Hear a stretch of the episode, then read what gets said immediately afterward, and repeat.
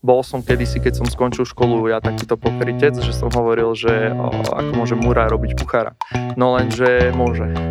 Radšej niekto je murár, ktorý to miluje a robí to s láskou a poslúcha, chce sa učiť, ako kuchár, ktorý o, má znepríjemnený 20 rokov v kuchyni a už sa mu variť nechce.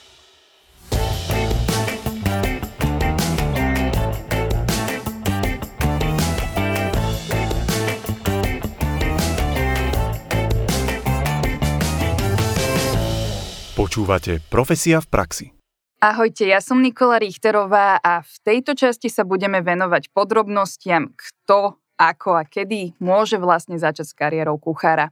Platí, že ak chcem byť úspešná v tomto biznise, musím ísť na hotelierskú školu a tým pádom napríklad mne už tento vlak dávno ušiel, alebo má šancu aj človek, ktorý má k vareniu vzťah, má dajme tomu okolo 30 pracuje v ofise a teda rozmýšľa nad tým, že toto asi nie je to, čo chcel. Do konkrétnosti o tomto všetkom, alebo aj o tom, ako sa stane z kuchára šéf kuchár, sa dnes budem rozprávať s Filipom Ondrušem. Štekom. Ahoj. Ahoj, čaute všetci. A teda Filipa označujú za jeden z najväčších mladých kuchárskych talentov Slovenska. Má skúsenosti z praxe v myšelinských reštauráciách, varil pre arabského princa a tak ďalej. Mohla by som o tomto rozprávať, čo som si všetko našla na internete. Ale teda, Filip, chcela by som sa ťa spýtať hneď takto na úvod, že ako možno, že predstaví svoju terajšiu profesiu, že čomu sa venuješ teraz? Fúha, ťažká otázka. O, vieš čo, ja sa teraz momentálne venujem tomu, že varím pre súkromnú klientelu, ktorá vlastne o, momentálne o, má budget na to v prvom rade a baví ich proste jesť nejaké iné jedlo ako proste len z nejakého toho bakelitového sáčku a o, cestujem po svete. Čiže to je taká moja práca momentálna. Dá sa tým pádom povedať, lebo vlastne teba označujú ako šéf kuchára. Mm-hmm. Čiže šéf kuchár nie je vždy ten človek, ktorý musí mať reštauráciu a je tam ten hlavný, najhlavnejší, najvyšší kuchár. Je to ako keby také, máš rôzne tie podtituly, ale šéf kuchár je každý človek, ktorý vlastne manažuje nejaký tým ľudí alebo manažuje kvázi aj sám seba a má na starosti proste nejaké akcie alebo má na starosti nejakú kuchyňu. Takže dá sa to považovať ako keby šéf kuchára. Keď sa teraz pozrieme na teba, tak kedy si sa začal označovať ty za šéf kuchára? Ja sa vôbec ani neoznačujem. ja to nemám rád, toto pomenovanie.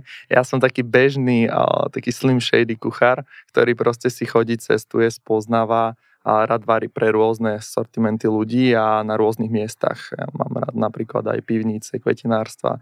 Čím väčšia šialenosť, tým väčšia výzva pre mňa. Dobre, tak teraz, keď možno, že tak porušíme to, čo má každý v hlave, že šéf kuchár musí mať vlastnú reštauráciu a v podstate každý jeden dobrý kuchár by mal ísť asi touto cestou. Vieš možno vysvetliť, že čo ešte také iné robia kuchári, že presne ty si povedal, že teraz varíš pre súkromný, súkromnú klientelu. Mm-hmm. Čo ešte sú také možno, že joby, ktoré máš za sebou alebo ktoré by si tým pádom mohol robiť takto? Mm-hmm. Vieš čo, no ja som akože doteraz som mal na starosti nejaké koncepty, o, od marca, odkedy vlastne minulý rok, odkedy som prišiel zo Spojených štátov, ďaká koronavíru, tak o, začal som vlastne o, robiť nejakú kreatívnu činnosť pre potravinový priemysel, taký tie, také tie lepšie farmárske produkty. No a vytváral som tam nejaké koncepty, ukazoval som im, ako sa to môže robiť inak, modernejšie, ale inak, aby sme zachovali tú koncepciu toho slovenského, lokálneho, sezónneho, ale pekného prístupu. No a vytvárali sme rôzne, teda ten sortiment liečných vecí, nejaké tie kváskové chlebiky, proste všetky tieto veci, ktoré by sme nemali zabúdať, že tu kedysi boli. A potom som vlastne sa nejak tak odtrhol tých reťazcov a začal som spolupracovať so samotnými farmármi a začal ma to baviť ešte viac. A teda, ty si vlastne spomínal teda, že naposledy si bol v Amerike, potom e, teda predtým, ako prišiel koronavírus, vrátil si sa na Slovensko. tak. Ja som vlastne aj si našla práve tvoj nejaký životopis na internete, že teda mm-hmm. máš za sebou prax v rôznych svetových reštauráciách. Áno. Ako to potom vlastne chodí s tým, že ako si hľadá takýto kuchár ako ty, ktorý už má skúsenosti, uh, máš tým pádom nejakú tú kreativitu a už sa cítiš, že si na nejakej úrovni. Ako mm. si mhm. hľadaš tie nové pracovné možnosti? Ty čakáš vlastne na to, že ja neviem, napíše si status, že ja som teraz na Slovensku a mhm. čakáš na to, že ťa niekto osloví? Nie, alebo... vôbec. Ako Vieš, ono, ono niekedy môže mať aj plné sivičko, ale o, musíš to mať aj v hlave. Musíš byť pokorný, hej, lebo to je proste v tých myšelinkách sú všetci pokorní, tí šéf kuchári. Len niekde proste vo svete to funguje, že tí niektorí šéf kuchári, ktorí ani nemajú žiadne ohodnotenie, že niečo dosiahli v živote, sú strašne nafúkanci.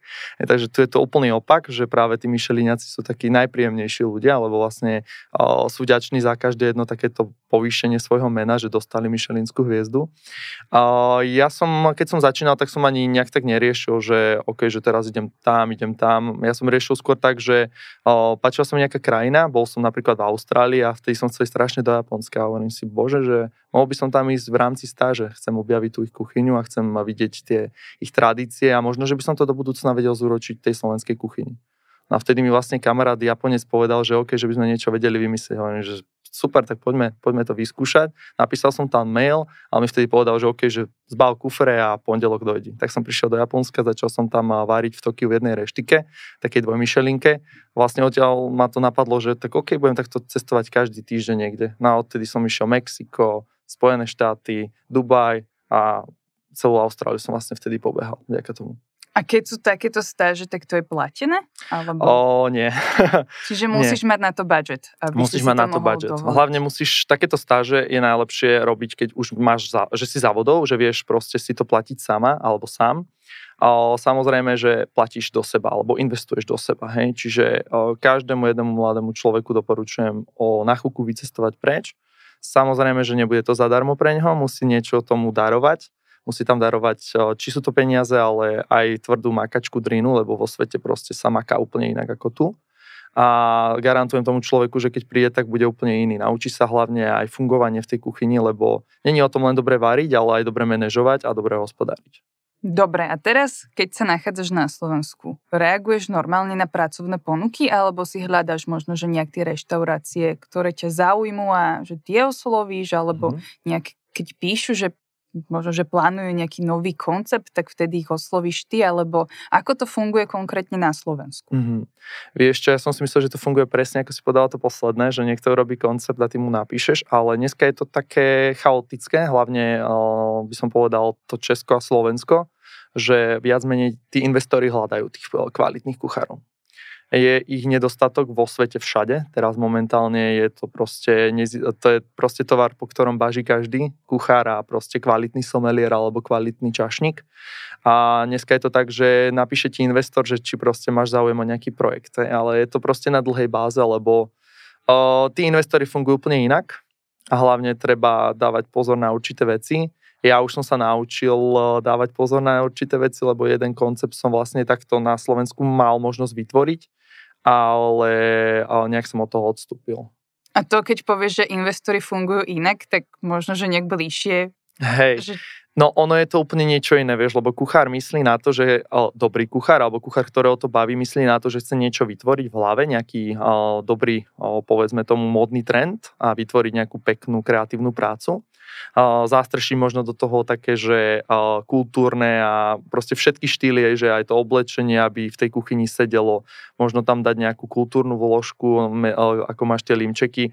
Ja som myslel vždycky na každú takúto vec, že proste, lebo aj v tých myšelinkách to funguje tak, že oni dbajú na všetko. Každý detail tvorí nejaký komplexný celok, ktorý málo kto vie vytvoriť. No a mm, práve taký koncept som chcel nastaviť a bohužiaľ vždycky tí investori majú úplne iné vnímanie tela a úplne iné myslenie ako kuchári, takže niekedy proste o, narazia na kameň, ako sa hovorí on má inú predstavu, ten investor, a ten šéf kuchár má úplne inú predstavu, takže vtedy je to najlepšie ukončiť, lebo zbytočne ťahať proste nejaké tie veci ďalej, ďalej, ďalej a človek zistí, že aj tak to nebude mať význam, tak e, je to úplne zbytočné. Ty si úplne ináč dobrý host. Ti chcem hneď takto povedať, lebo uh, ja som vlastne spomínala, že ty si mladý kuchár a ty si vlastne nám rozprával, že máš 25 rokov, tak. takže dá sa povedať, že ty tieto veci ešte ako keby tak zistuješ, že Presne na základe tak. svojich skúseností, ktoré získavaš. Mám ešte takú otázku, že ako sa v tvojom prípade vyjednáva plat. Že to je naozaj ako, že vieš ty automaticky povedať, že koľko si môžeš vypýtať, alebo je to, alebo oni ti dajú už nejakú ponuku, kde sú aj tie financie, alebo je to fakt o tom, že že vy, sa nejak, vy si sadnete a ty teraz hovoríš svoju nejakú finančnú predstavu a teda snažíte sa nejak dohodnúť takto. Mm-hmm. No, o, v prvom rade je to vždycky aj o tom investorovi. Čiže ak si nájdeš človeka, ktorému fakt, že dôležitý je ten prvý dojem na tom stretnutí, keď sa s ním stretneš a vidíš, že OK, že to není ako ten zvyšok, hej, nejak, že fakt ti príde ako nejaký ojedinelý kúsok, tak potom už vlastne mu aj ty povieš a máš aj to odhodlanie mu povedať, že dobre, ale nechcem e, ísť do takýchto detailov, chcem, aby ste si ma vy ohodnotili, nakoľko si uh, ma vážite. A to vždycky teraz, teraz to vlastne robievam posledný rok takto, že nech mi on povie svoju predstavu a potom vlastne ja sa cítim tak uh, dal by sa povedať, tak úplne kreatívne vyššie, vieš, že necítiš sa ako nejaký človek teraz, že bože, že ja musím niečo začať, ale nech začne ten investor a nech ti on povie, že nakoľko si ťa váži. Lebo ak si, ak si dobrý a preto ťa oslovil, tak uh, bude robiť všetko preto, aby si ťa získal, hej. A ak nie, tak proste príde niečo ďalšie, hej. Ja to ja každému by som takéto niečo odporúčal. Ak fakt si váži svoju prácu, váži si to, čo v živote dosiahol a v hlave je zrovnaný s tým, že má pokoru, ale je dobrý, lebo to treba si vždycky povedať, lebo človek, ak neverí sám sebe, tak to je fakt, že zle. V prvom rade musí kuchár veriť vždycky sám sebe, veriť svojim zručnostiam a vtedy, keď verí, tak o, dokáže všetko aj tomu investorovi proste povedať, chceš ma, povedz mi svoj budget, povedz mi, že ako si ma vážiš a môžeme začať spoluprácu. A vážia si ťa dobre? Vieš čo, o, teraz, teraz už áno. Keď som začínal, tak o, samozrejme, že nevedel som ten prístup slovenských investorov alebo tých zamestnávateľov, ako to funguje a mal som akože pár pádov no, zo začiatku a teraz už som na tom dobre, veľmi dobre. Takže už som sa naučil fungovať, ako tí slovenskí investori fungujú. Poďme teraz do minulosti tvojej. Mm. Čiže asi predpokladám, že si teda chodil na strednú hotelierskú školu, mm-hmm. nemýlim sa, áno. Áno. Áno, dobre. Čiže to je vlastne taká tá klasika, že keď by som chcela byť kuchárka, som na tej základnej škole, tak asi by som smerovala niekde sem. Mm-hmm. A teda, teraz sa ťa chcem spýtať, že či si sa vlastne naozaj naučil variť tam, lebo ako, alebo prípadne čo si sa tam naučil variť, mm-hmm. lebo ja som si vždy predstavovala, že slovenská škola, odbor kuchár a teraz sa tam uh, učím krajať cibulu, robiť zásmažku a možno, že uh, takto mi vysvetlia, ako sa robia mučné jedla. Áno, je... ty si povedala úplne ten základ, ktorý sa tam fakt naučíš hej, že naučíš sa tam takto.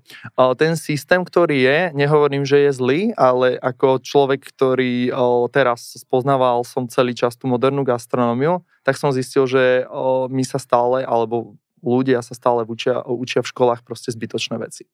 Hej, učia sa veci, ktoré boli in možno pred 40 rokmi, a o, ako aj iné povolania, aj gastro sa mení, a hlavne na školách. Hej, lebo aký má ten študent základ, tak potom vlastne sa posúva ďalej.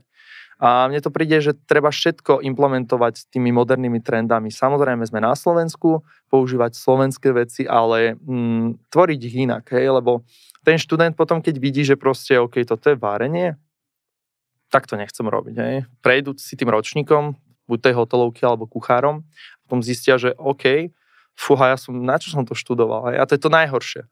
Lebo niekde vo Švajčiarsku, ja viem, že porovnávať tieto veci na, so Slovenskom je veľmi komplikované, ale predsa len aj ten Švajčiar, keď chce niečo dosiahnuť, tak musí ísť sám svojou cestou. Hej. Ja som sa napríklad nenaučil, o, naučil som sa možno komunikovať, o, nejaké tie komunikačné znalosti, čo sa týka tej základnej kuchyne, a tie výrazy, ale váriť by som to nenazval, hej, že som sa naučil, lebo to boli trendy, keď som prišiel do zahraničia, tak to ani jedna vec, čo som sa naučil na škole, sa nepoužívala. To boli proste zastaralé technologické prípravy, ktoré proste využiješ doma, ale nevyužiješ ich ako nejaký kuchár niekde v dobrej reštike. A samozrejme aj ten, ani ten jazyk, hej, lebo to ďalšia vec, že ľudia si myslia, že škola ti dá najviac. No práve, že je to najlepšie, keď si samouk, a skončíš školu a ideš do toho zahraničia, sám zistíš, že aha, ty kokso, však ja neviem ani poriadne ten jazyk, hej. Lebo to je všetko o komunikácii. Ako komunikuješ v angličtine, v Amerike, tak je to proste komplikované. Samozrejme, oni používajú dosť veľa slangových slovíčok, čo je klasika na Ameriku. Ale ďalej ťa to posúva v tom, že vlastne prídeš po, po nejakom čase domov a zistíš, že aha, tak ja som v tej škole nebol zbytočne, naučil som sa tie základy, mám, mám vďaka tomu maturitu, lebo bez maturity proste uh, to je základ. Hej. Pre, mňa, pre mňa určite, že keď by som mal nejakého kuchára mal by som proste svoj projekt, tak určite by som chcel mať kuchára minimálne, aby mal maturitné vysvedčenie. Hej. Ale niekedy zasa sa stáva aj to, že mal som v zahraničí kuchárov, ktorí neboli ani s maturitným vysvedčením, boli zo, zo Srbska, jeden a druhý z Bosny a môžem povedať, že najlepší kuchári asi, akých som z takej tej bývalej Juhoslávie spoznal. Fakt akože typci veľkí. Teraz keď hovoríš, že podmienka maturita, tak podmienka maturita z toho kuchárskeho odboru, či všeobecne maturita? Všeobecne maturita. Ja akože nikdy ne, nehovorím, že kuchár musí byť kuchár. Bol som kedysi, keď som skončil školu, ja takýto pokrytec, že som hovoril, že o, ako môže murár robiť kuchára. No lenže môže. Radšej niekto je murár, ktorý to miluje a robí to s láskou a poslucha, chce sa učiť, ako kuchár, ktorý o, má znepríjemnených 20 rokov v kuchyni a už sa mu variť nechce. No a teda teraz si ešte, ešte som stále v svojej hlave na tej strednej škole, mm-hmm. na mhm. ktorej si bol. Uh, a teda ty si tam išiel e, s takouto predstavou, že bude z teba kuchár, predpokladám. Tak. A, a potom si sa teda učil zásmažku. Áno. A teda kedy, kedy, si, kedy si prišiel na to, že možno, že po, práve potrebuješ ísť do toho zahraničia? Ako si na to prišiel a podstate, čo bola tá tvoja prvá stáž, mm. alebo čo si potom urobil práve to navyše počas tej strednej školy? Mm. Vieš čo, no, o, ako som hovoril, o, ja som vždycky na tú školu išiel asi s tým pocitom, že chcem byť kuchár, lebo ja už som fakt, keď som bol malý, tak som vedel, že kuchár.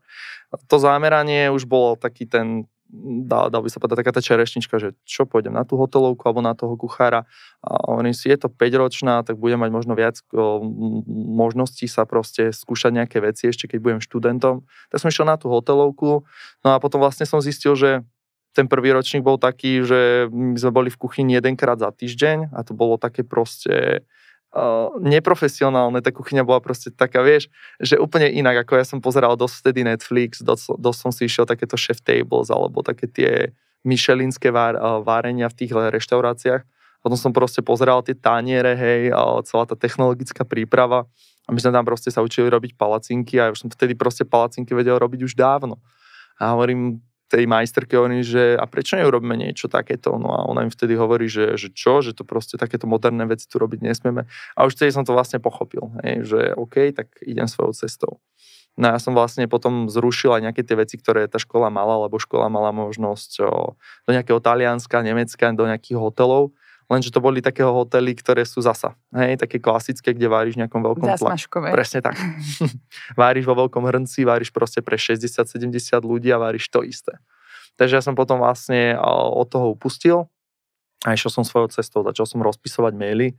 Samozrejme v CV som nemal že absolútne nič, takže uh, mal som veľa odhodlania v sebe. To je veľmi dôležité, že keď nemáš ešte nič v živote nedosiahla, ale chceš niečo vytvoriť v sebe, tak proste musíš napísať dobrý mail, musí obsahovať také veci, že proste, aby ten šéf kuchár z toho vycítil, že má, máš potenciál a chceš sa učiť.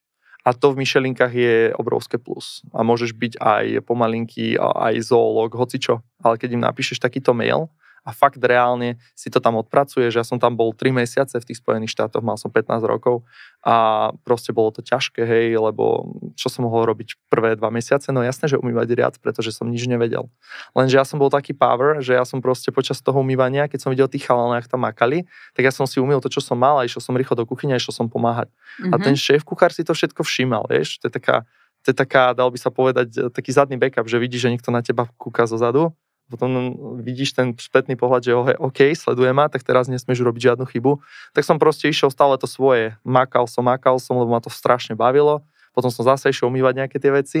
No a potom po tých dvoch mesiacoch on prišiel za mnou a hovorí mi, že, že sledujem ťa už tie dva mesiace, že nechcel som tak byť nejaký z hurta po mesiaci, ale vidím, že aj ten druhý mesiac ideš proste dobre, že budeš so mnou teraz o, na sosi, čo je vlastne omáčky, pomáhať o, nejakému tomu kuchárovi, ktorý bol na omáčkach. No a potom som sa po tých troch mesiacoch som dostal ponuku ísť robiť už ako keby servisného šéf kuchára. Takže som pomáhal šéf kuchárovi vydávať jedla. No a potom vlastne som už musel ísť naspäť do školy. Mm-hmm. Takže to bol úplný, že ten úplný začiatok. Úplný taký ten starship, že kedy som začal a som zistil, že je to bomba. A už ja, potom sa to stupňovalo. Ja budem zase vyzerať, že som strašne orientovaná na tie peniaze, ale ty keď si vlastne posielal tie životopisy Aha. a písal si, vlastne túto si aj ukázal, aký dôležitý je stále motivačný list, hlavne Áno. u vás, lebo ty Áno. si musel vysvetliť, prečo práve chceš e, získať tú šancu. A prečo práve do ich reštaurácie. preč, áno. Všetko musíš mať e, presondované, prečo ten šéf kuchár, aký má prístup, lebo ty sa musíš získať. To je veľmi dôležité. Mm-hmm. Že fakt tú prácu chceš a keď ju chceš, tak e, prejdeš do detailov toho šéf kuchára, pozrieš si ho napíšeš mu potom pekný motivačný list a on už potom to cíti z teba, že OK, že on má potenciál. Alebo keď nemá, tak on ti ani neodpíše, hej, že proste tie myšlienky fungujú aj tak, že OK, nemáme záujem. Stávalo sa ti asi často, že neodpísali. Veľmi veľa. Veľmi veľa. Dobrá, ty si vlastne prosil o stáž neplatenú? Že Jasné. tam je taký pretlak, že vlastne neplatenú Jasné. stáž si Vždycky tieto stáže máš neplatené. Vždy. Mhm. Po väčšine, až potom, keď už máš že dobrý CV list a napíšeš, že ideš na internship, tak už potom si povedia, OK, robil tu, tu, tu, tu, tu, OK, tak to už bude troška aj na internship, hej. chcel. Že už počas tých, mne sa to už stávalo vlastne v 20 že som mal prvú stáž, ktorá už bola platená. A to už boli dobré stáže, lebo mm, robil som niečo, čo bolo perfektné a ešte som dostával za to peniaze. Takže to bolo úplne že mega. A tvoji spolužiaci ako z toho tvojho odboru? Sú kuchári? Alebo... Veľmi komplikovane, vieš čo, neviem. O, viem, že je, jedna je kadernička, Zaujímavé. veľmi zaujímavé. Z A- kuchyne no. sa teda zistilo, že radšej vlasy. Že radšej pôjde na vlasy, čo si neviem predstaviť. A ďalšia viem, že chcela ísť na policajnú akadémiu, ale ako to skončilo, o, neviem. Teraz môžeme uh, si niečo porozprávať aj k tomu, že dajme tomu, že ja by som sa rozhodla. Ako, dajme tomu teraz ten môj príklad, že doma varím, extrémne ma to baví. Mhm. Uh, pozdravujem profesiu, nebaví ma moja, moja teraz uh, profesia, ale, ale je to iba príklad, hej. A že naozaj teraz sa s tebou rozprávam a si predstavujem tá kuchyňa, že o, že toto je môj sen. Mám podľa teba šancu, že keby že teraz idem úplne zmeniť svoju profesiu, že začať uh, proste už aj v takomto veku uh, okolo 30 Mhm. ísť do toho, že teraz aj ja budem kuchárka? Myslím si, že áno. Jo, ak to miluješ a máš v hlave ten potenciál, ja som takto vlastne, keď som začal robiť tie akcie aj na Slovensku, nejaké degustačky, tak práve takto som si aj tých kuchárov. Hej, že o, že mladý, perspektívny a dal som si ho na prvú akciu a nechal som ho pracovať. A už som si ho len tak všímal, že OK, že je samostatný, všetko sa pýta, hej. To je ten potenciál toho človeka. Naučiť sa dokáže človek hocičo v živote, len Mhm. ide o to, že či chce. Ak sa chce učiť, tak dokáže byť hocičím na svete. Dobre, čo môžem robiť? E, Čo by si mi dal ako teraz naozaj? Predstav si, že ja som tu ten človek, ktorý Mhm. sa s tebou baví a že naozaj chcem zistiť, ako to mám spraviť, aby som sa mohla stať kuchárkou. Uh, mám, pošleš ma na nejaký kurz, kde, čo sú také tie platené kurzy, Mhm. že kuchár a tam je, že proste absolvujem aj nejakú tú povinnú prax, aby som mohla si napísať do životopisu, Mhm. že toto mám, ček, alebo, alebo sa mám začať hlásiť na nejakého pomocného kuchára, pomocnú silu do kuchyne robiť si kurz je podľa mňa úplne zbytočné. Ak Mhm. ten človek fakt cíti v sebe, že o, od malička to napríklad chcel robiť a potom išiel robiť úplne nejakú inú profesiu a chce sa k tomu vrátiť späť, tak vôbec by som neriešil nejaké, nejaké o, rekvalifikačné kurzy alebo niečo vôbec. Išiel, napísal by som proste mail do nejakej dobrej reštaurácie a idem robiť pomocného kuchára. Idem proste začínať od piky. A postupne ten kuchár v sebe alebo ten dotyčný človek, ktorý chcel byť kuchárom, zistí, že OK, že oplatilo sa mi to. Lebo ak to fakt má rád, tak ten šéf kuchár alebo ten vedúci tej smeny si to všimne a posunie toho človeka vždycky ďalej, lebo kvalitného personálu je veľmi málo aj vo svete a takých mladých, ktorí sa chcú učiť, a niekedy môže byť mladý človek aj v 40 a to fakt, že bez randy, tak dokáže sa zmeniť proste na veľmi vyhroteného kuchára. A teraz možno, že ešte aj taký príklad človeka, ktorý možno tvoji spolužiaci, keby Mhm. nás po- počúvajú, a že oni tým, majú, tým pádom aj majú vlastne vyštudované takéto niečo, ale tým pádom mám túto školu, ale aktuálne 5 rokov robím kaderničku. Mhm. Ale ja, ja to teraz počúvam a som si uvedomila, že bola to chyba, ja už kadernička nechcem byť a chcem Mhm. sa stať opäť kuchárkou. V podstate iba, že vidím, že teda tie trendy idú tiež dopredu, Áno. Uh, sú takto, vlastne čo robíš ty, aby si možno, že sa nejak udržiaval v tých trendoch? Uh, Mhm. Sú aj nejaké takéto kurzy, stretávajú sa, alebo možno, že nejaké veľtrhy, kde sa stretávajú takíto odborníci a ve- vedia sa tam niečo navzájom od seba naučiť, To alebo... je veľmi dôležité, veľmi, veľmi. Aj ja stále navštevujem sympózia, to je pre mňa normálne každý rok, že je hrot celého roka. Je v Madride, je, je vo Francúzsku, v Paríži, je v Londýne, je v Nice, ako jedno veľmi pekné, je v Kalifornii a v Sydney. Čiže o, ak človek chce a fakt ho to baví, tak on ani, že nemusí nejak zamestnávateľovi hovoriť, že proste ide tam a nechá to preplatiť a ten investor hneď vie, že proste OK, že to je proste pre mňa plus, ten kuchár ide proste sa vďaka mne vzdelávať a ide sa vzdelávať pre celý tento projekt alebo pre celú tú reštauráciu. Aj. Takže je to veľmi dôležité. Taktiež aj počas tej, ak máš proste svoju prácu, zdokonalovať sa ísť na týždeň do, do nejakej krajiny a proste o, nájdeš tam tú nejakú tú reštiku a povieš, OK, ja chcem ísť do tejto reštiky a zistíš, že je nejaká vyhrotená, tak tam napíšeš alebo tam proste prídeš priamo, povieš, chcem byť u vás tento týždeň, dalo by sa. Nie, nie, človek sa nesmie báť, musí byť taký priebojný. A ja som to tiež takto zo začiatku riešil, že som išiel proste s rodičmi na dovolenku a hovorím si, že OK, tak vy si chodíte na dovolenku a ja si pôjdem toto do Grécka, do reštaurácie. Bola taká myšelinská pekná reštika v centre a hovorím si, že bože, že oni mi asi ani nebudú ma riešiť. Tak som tam prišiel dovnútra, zaklopal som a hovorím, že dobrý, že mám teraz možnosť dva týždne byť tu, že mohol by som u vás pracovať, že je mi jedno, čo mi dáte, milujem kuchyňu a chcem tu proste byť. No a vlastne prvý týždeň som umýval riady, klasika a potom mi dali možnosť robiť už akože servis a hovorím, a ten šéf kuchár mi hovorí, že ale, že vy to viete robiť a hovorím, že no ale, že chcel som si to celé vyskúšať, že ten dvojtýždňový kolobeh že super, že keď budete zase v Grécku, tak sa ozvite. Hej. Čiže takto si vlastne získavaš už ďalšie kontakty do budúcného života a nikdy nevieš, koho z tých kuchárov stretneš možno, ja neviem, v Saudskej Arábii, v Amerike, v Kalifornii. Vždycky tých ľudí môžeš stretnúť. Ten svet je dneska taký, že tí kuchári cestujú veľmi veľa a fakt ich môže stretnúť hoci kde. No ale je to od tých stáží a je to fakt o tých sympóziách a samozrejme aj o nejakých školeniach, nejaké workshopy, keď chodíš, ale ja doporučujem každému to sympózium to je proste vec, ktorá ho posúva ďalej, vidí tie moderné trendy, vidí, ako funguje to gastro a potom vlastne o, nemusí ani navštevovať nejaké také tie trojmesačné stáže, lebo to už je pre fakt kuchárov, ktorí, ktorí sú zabezpečení a nevadí im nejaký odstup, tro, že budú teraz, ja neviem, 3 mesiace si musieť platiť odvody. Mm-hmm. Hej, ubytovanie. To si nemôže dovoliť všetko. každý. To si nemôže dovoliť každý. Môže to dovoliť človek, ktorý o, si to šetrí priamo na tú stáž. Hej, že si povie, že no ja teraz nepôjdem na dovolenku 3 roky, lebo chcem ísť proste na staž do Kalifornie a musím si zaplatiť niekde ubytko, aby som býval niekde blízko. Hej? A vtedy si to človek dovolí a môže dovoliť, ale ako niekedy je to ťažké, lebo ja som na začiatkoch tiež chcel ísť makať do reštik úplne, že od zámoria až po Austráliu a niekedy som proste ten cash ešte nemal.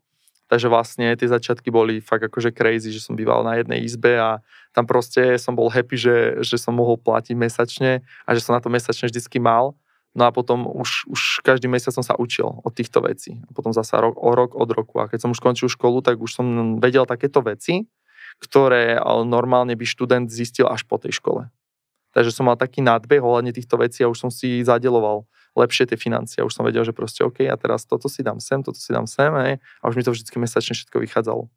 Ty si spomínal presne v tom zahraničí aj kontakty. Kontakty, kontakty. Uh-huh. Uh, sú dôležité pre teba teda? Uh, a možno, že dostal si sa práve vďaka kontaktom na nejaké miesto konkrétne, ktoré mm. vieš teraz povedať a nám prezradiť, že ako ti to teda pomohlo? Veľmi veľa, akože o, ja som skončil školu a mal som 20, no a vlastne o, na, mal som strašne veľa kontaktov, ale všetko to boli také basic kuchári, hej, proste, ktorí tam so mnou vtedy stážovali alebo pracovali.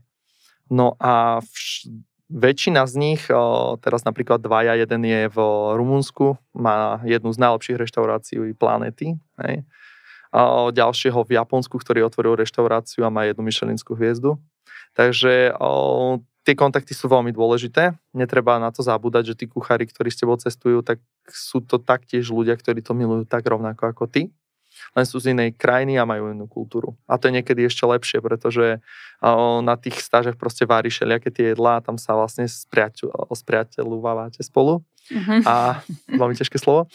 A vtedy vlastne začínaš chápať celý ten kolobeh, že OK, že je to o tom, že nadvedzuješ nové kamarátstva. A potom o, som nemal problém napríklad s ubytovaním. Išiel som do Japonska, chcel som ubytko a on mi dokonca vybavil, ešte mi napísal motivačný list v japončine takže do tej reštiky nebol žiaden problém sa dostať. Komunikácia stačí angličtina, no a tým pádom už som mal aj ubytka, nemusel som riešiť absolútne nič. Čiže kontakty sú veľmi dôležité takéto. No a teraz, keď vlastne sa rozprávame celú dobu o tvojich skúsenostiach, o tých stážach, čo všetko ti to vlastne dalo, ja z toho, z toho tomu rozumiem tak, že to varenie nie je v podstate jediná vec, lebo však v podstate kuchár, uh, stále sa tu iba vždy rozprávame vždy o tom, že ako vie variť, ale tá kuchyňa nie je zrejme iba o tom, čiže učíš sa tam aj práve to, ako viesť ľudí, ako práve zvládať možno, že stres v kuchyni, čo všetko tým pádom obnáša v skutočnosti to, aby si bol dobrý kuchár, čo musíš vedieť. No, musíš, samozrejme, musíš vedieť variť. Asi Bez toho to no. nejde. A musíš vedieť man- manažovať ľudí. Musíš vedieť správať sa k tým ľuďom, pretože to je to, ako ten kuchár alebo ten tým sa pri tebe cíti. Ak vieš komunikovať s ľuďmi a máš dobrý prístup k ním, tak si na polovičnej ceste k úspechu, ako kuchár, byť kuchárom alebo šéf kuchár.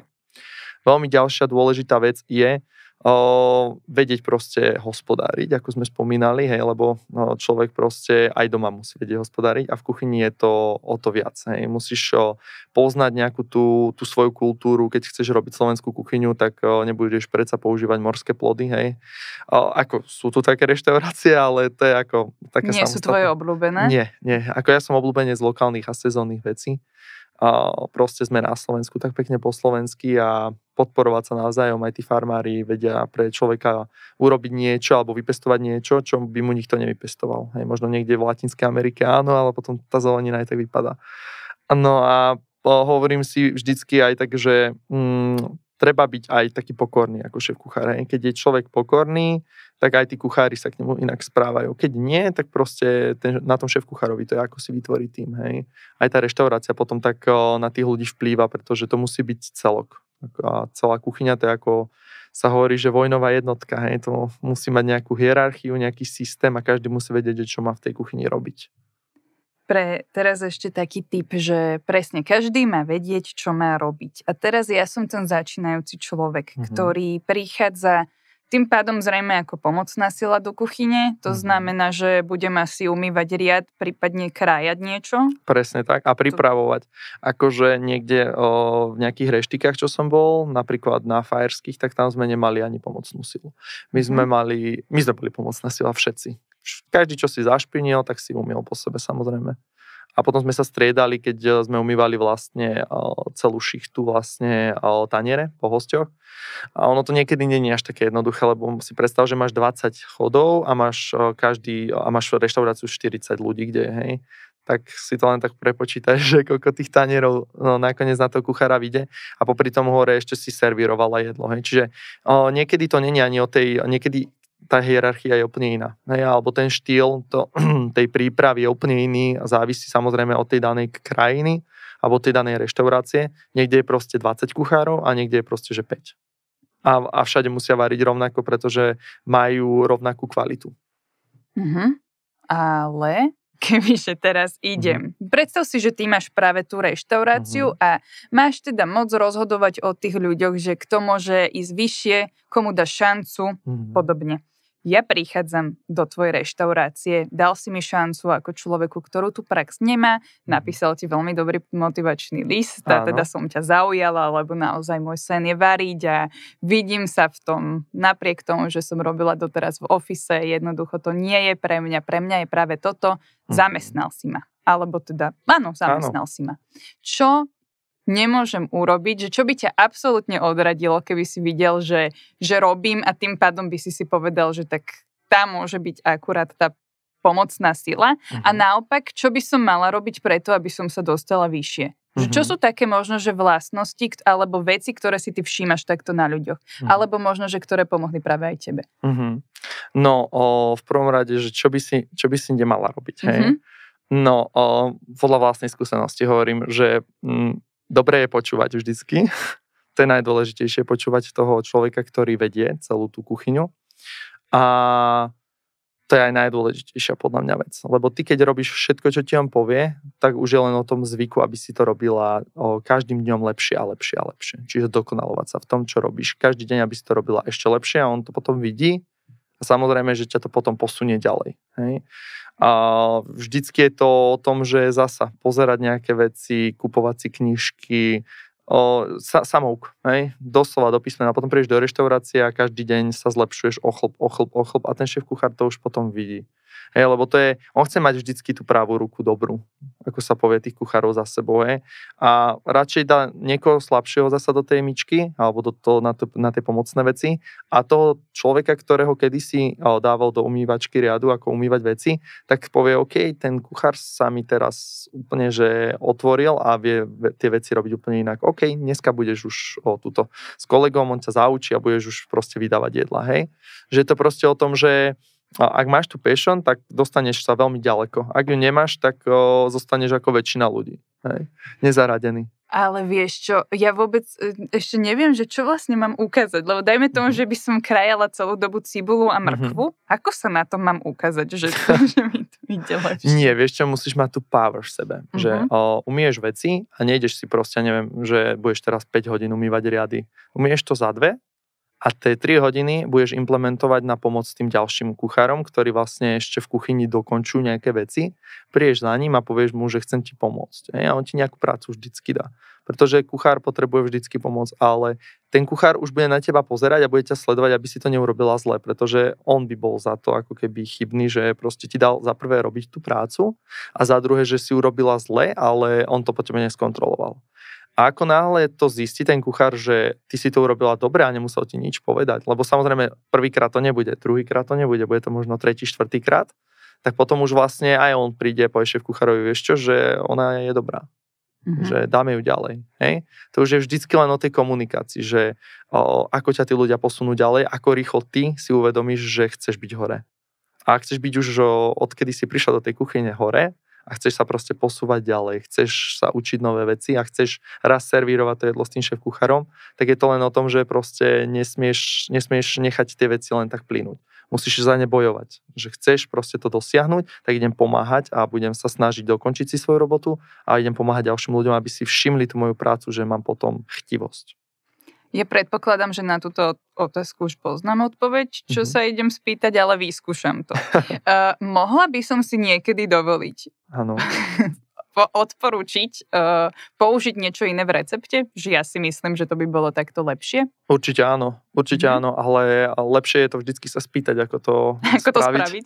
Lebo to už je niekedy fakt, že aj mne sa to napríklad stalo ale niektorí šéf kuchári sú práve otvorení takýmto veciam, lebo aj tí kuchári sú len ľudia a tiež niekde začínali a nepoznajú všetko. Ani šéf kuchár po 40 rokoch praxe nepozná všetko. Takže ak poznáš niečo, čo je fakt, že, že perfektné, tak niekedy sa stane, že aj u nás v reštike, práve tiež na tých Fajerských ostrovoch aj v Španielsku, sme mali takú možnosť, že sme robili každý mesiac jedno jedlo a ten šéf kuchár vždycky skúšal tie jedla. No a buď celé to jedlo bolo dobré, alebo sme ho iba nejako premenili. Vždycky vybral vlastne od tých stážistov nejakých, robili sme 20 jedál, každý stážistov robil jedno svoje jedlo, odprezentoval ho a šéf kuchár prišiel, ochutnal a z tých 20 vybral 3 na kartu. Hej. A keď sa tvoje jedlo dostalo na, karku, na kartu, tak to bolo proste niečo, že úžasné. Ešte pod to bolo, že tvoje meno, že to vymyslel tento kuchár. Takže to bol vždycky boj, lebo to bola vec, ktorá vždy, takú si vždycky vec chcela, vieš, aby raz tvoje meno bolo niekde v nejakej trojmyšlenskej reštaurácii napísané, že áno, ja som vykreoval to jedlo, ja som ho vytvoril.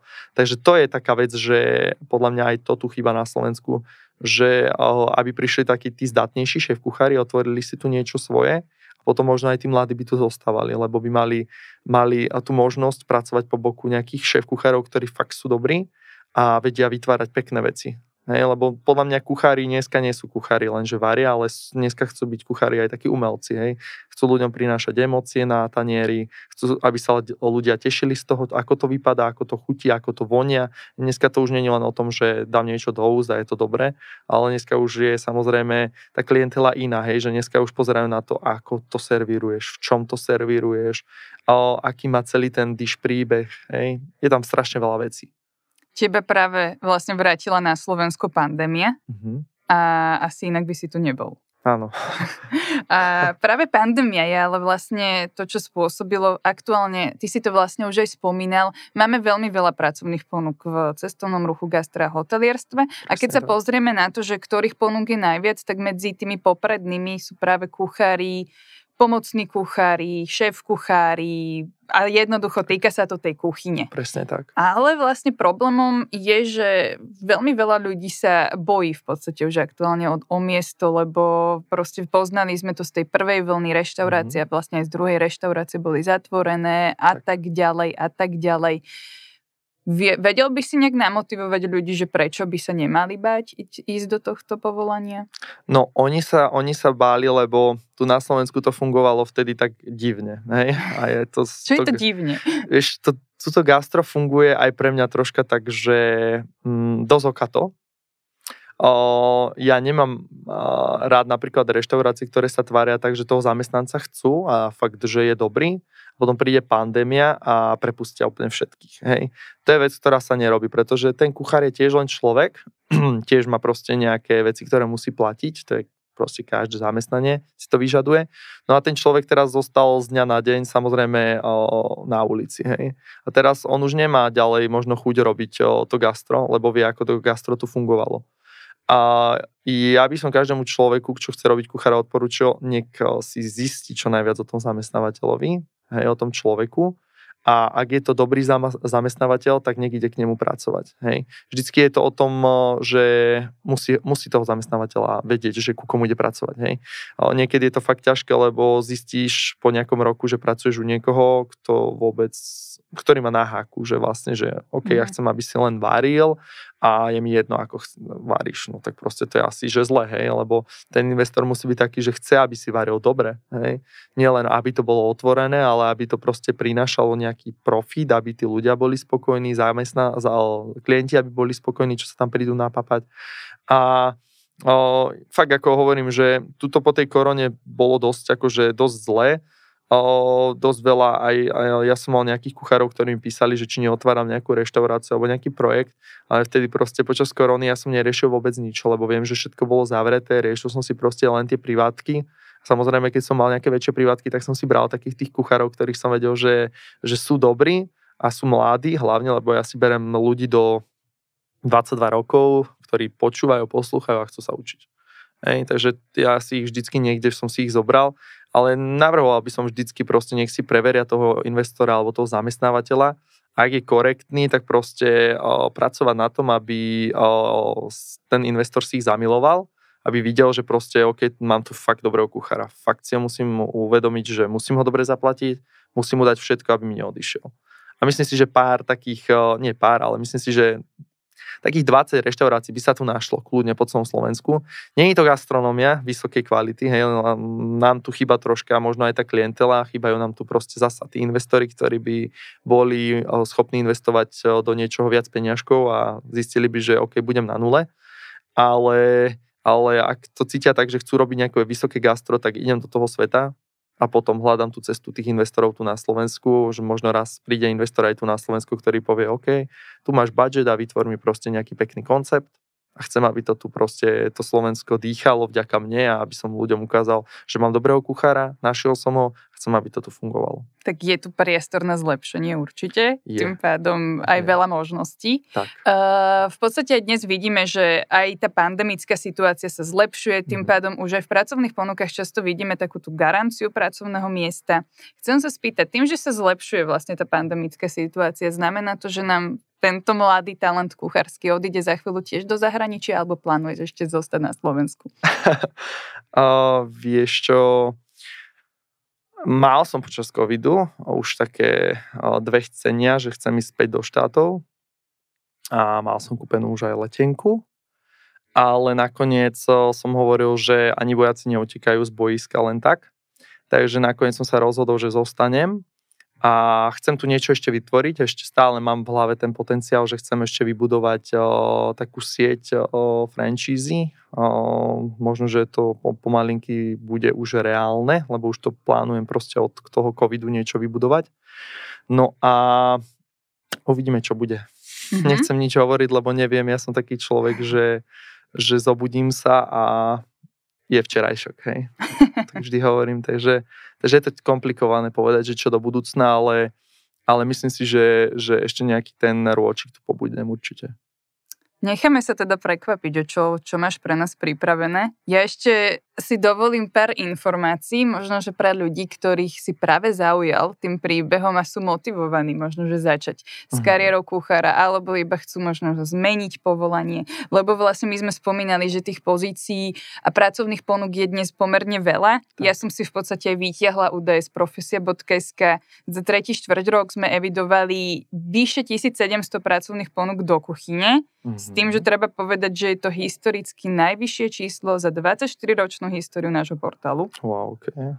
A navyše je tam vlastne taká zaujímavá vec, že zamestnávateľia aj preto, že nevedia nájsť týchto pracovníkov, tak 32% ponúk v podstate už nevyžaduje prax a teda táto situácia neplatí iba na Slovensku, evidujeme určite aj pracovné ponuky zo zahraničia mm-hmm. na kuchárov a teda v oktobri evidujeme ďalších 200 ponúk na Slovensko, ďalších 30 ponúk do zahraničia, najčastejšie Česká republika, Rakúsko, Nemecko, Taliansko, Holandsko, Fínsko, možnosti jednoducho sú. Mm-hmm. Takže stačí sa v podstate pozrieť aj na to, čo je aktuálne dostupné. Veríme, že sme zaujali niektorých ľudí, ktorí tak. teda by práve chceli začať začať s takouto kariérou. Ja ti, Filip, ďakujem veľmi pekne, že si si na nás nechal čas a že si nám prezentoval veľmi zaujímavý svoj príbeh, typy, skúsenosti, bolo to naozaj obsiahle. Super, ja ďakujem za pozvanie a mladým kuchárom prajem, nech sa nevzdávajú. Tak, tak. A my sa počujeme zase pri ďalšej časti. Zatiaľ do počutia a tí, čo nás pozerali na videu, dovidenia. Zaujala ťa táto téma? Chceš vedieť viac? Nájdi si Profesia v praxi na Spotify, Apple alebo Google Podcast, daj nám follow a vypočuj si kedy len chceš všetko to, čo ťa zaujíma.